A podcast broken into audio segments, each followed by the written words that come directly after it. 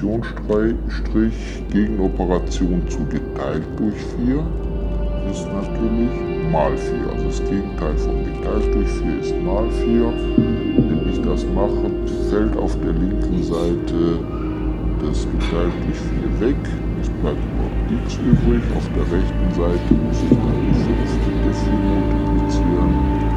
Die Lösung ist x gleich 20.